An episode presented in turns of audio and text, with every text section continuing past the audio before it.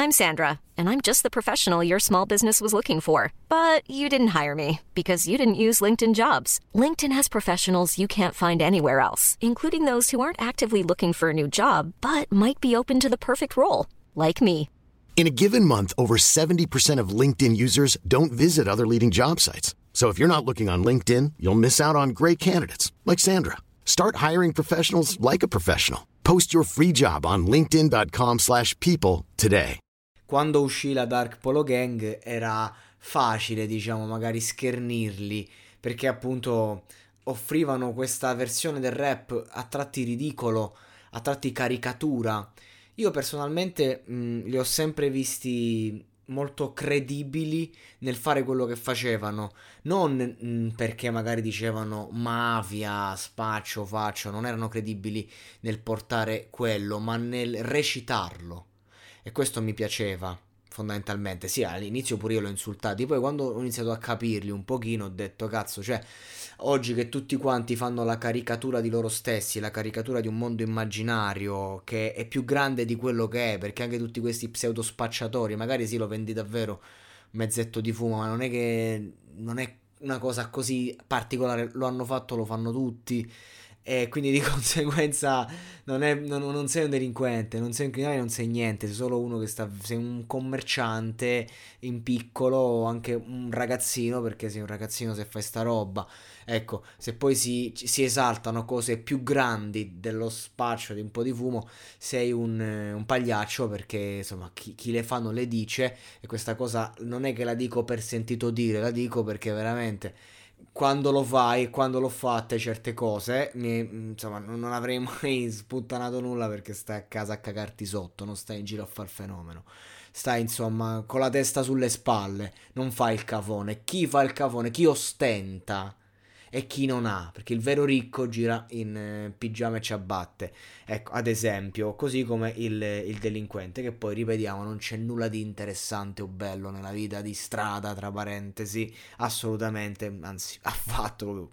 Vabbè. 27 anni, sono vecchio, non faccio più manco le canne, quindi ci sta che un ragazzino pensa che sono un boomer, ci sta di brutto, anch'io l'avrei detto, è la rabbia che poi cambia esce il disco di, di Tony, Untouchable, e Tony è quello secondo me, a parer mio, più credibile nel recitare questa parte. Quindi io così la voglio vedere. Eh, questa, questa, canzone, questo disco e anche proprio Tony F in generale perché alla fine a me mi è simpatico fa ridere Tony cioè non è uno che non, è, non, la fa male sta roba, secondo me la fa bene, è uno di quelli che la fa meglio. Spendo se, cioè, quando era 7000 per un cazzo di bassotto. Cioè, è, è una roba eh, cringe, però un cringe, cioè se lo prendi sul serio è ridicolo. Se entri nel gioco, giochi. E infatti, siamo la voce di sta città, è chiaro che non possono essere la voce di sta città. La voce di Roma, se vogliamo dire, al massimo è Franco Califano, sta gente qua e che dice siamo la voce di sta città. Eh vabbè, è autocelebrazione, fa parte del game. Se mi prendono sti cazzi, ci sei mai stato in galera, Tony? Non dentro casa ai domiciliari, in galera, ma non per un mese, no. Quindi se ti prendono sti cazzi cosa? Cioè, di che stiamo a parlare? Normale, vieni da una buona famiglia, comunque, sei una persona benestante. E quando hai tutto, sembra sempre che ti manca qualcosa e quindi ce l'hai questo desiderio inconscio del farti prendere. Io mi ricordo che da ragazzino il mio sogno era fare il pusher, proprio a 14 anni e mia madre disse voglio fare il pusher, tutti preoccupati i miei genitori.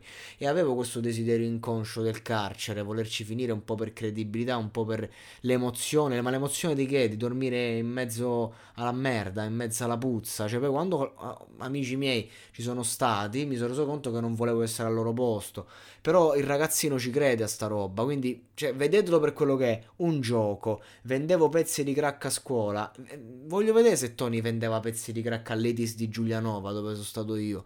Non, non credo. Dove, lo, dove vendeva quest... un po' d'erbetta, ecco, pezzi di crack? Dove vendevano questi qua della Roma bene? Al liceo classico Platone? Eh e lì pure io avrei potuto vendere pezzi di crack. Vabbè, che io facevo il mio, però facevo in altri ambienti. Ho sbagliato esempio. Lì pure eh, pure, mm, non lo so, chi posso, chi posso prendere come esempio? Pure il figlio di Gianni Morandi vendeva il crack nelle scuole borghesi romane altolocate.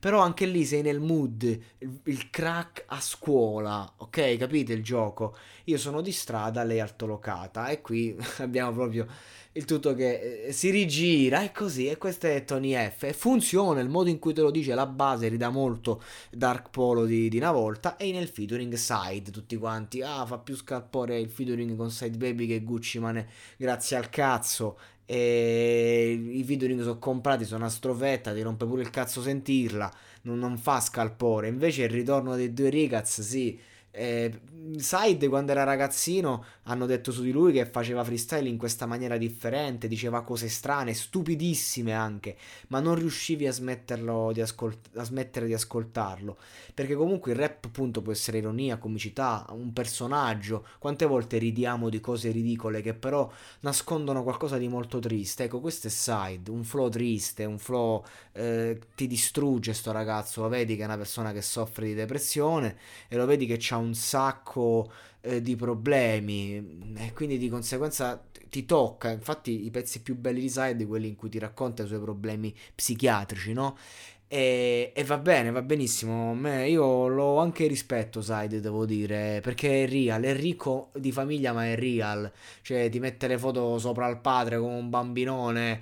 Eh, cioè, è un bambinone, Side Baby. Una volta l'ho beccato anche per Roma, ho vissuto a Roma un anno e l'ho beccato che si faceva una passeggiata per Trastevere e, e c'era uno sguardo in, era il periodo in cui si stava separando con la gang con la Dark Polo Gang e stava ascoltando la musica e c'era uno sguardo tutto intimorito cioè si vede che è uno che soffre il disturbo sociale. Io lo beccai lo fissai perché l'avevo riconosciuto stavo ascoltando poco prima era uscito cioè mi, era andato in fissa con eh, la canzone quella Pro The Sick Look l'intro di Diego Armando Maradona ero andato in fissa, quel periodo stavo lì a Trastevere e quindi mi veniva proprio da, da ascoltarla, no? Quando dovevo andare in questa sala a Trastevere. E, e lo beccai, che l'avevo ascoltata la canzone tipo mezz'ora prima. Quindi lo stavo a fissare, lui magari anche un po' spiazzato perché dici che cazzo vuole questo, no? Eh, perché l'ho guardato e basta, poi ai tempi stavo anche abbastanza incattivito, magari l'avrò pure guardato brutto, non mi ricordo. Però ehm, insomma mi ha fatto impressione vedere tutto il suo disagio che è vero, è reale. Bella per side.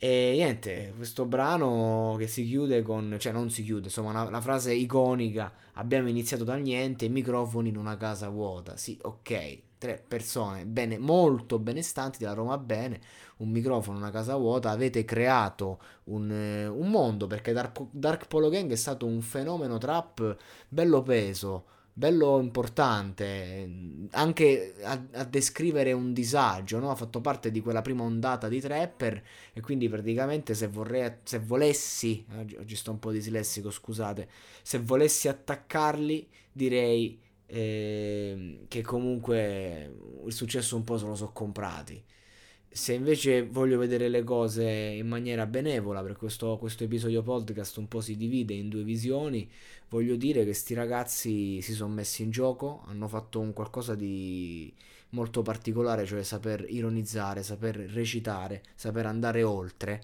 eh, oltre quello che era il rap grezzo, underground, no?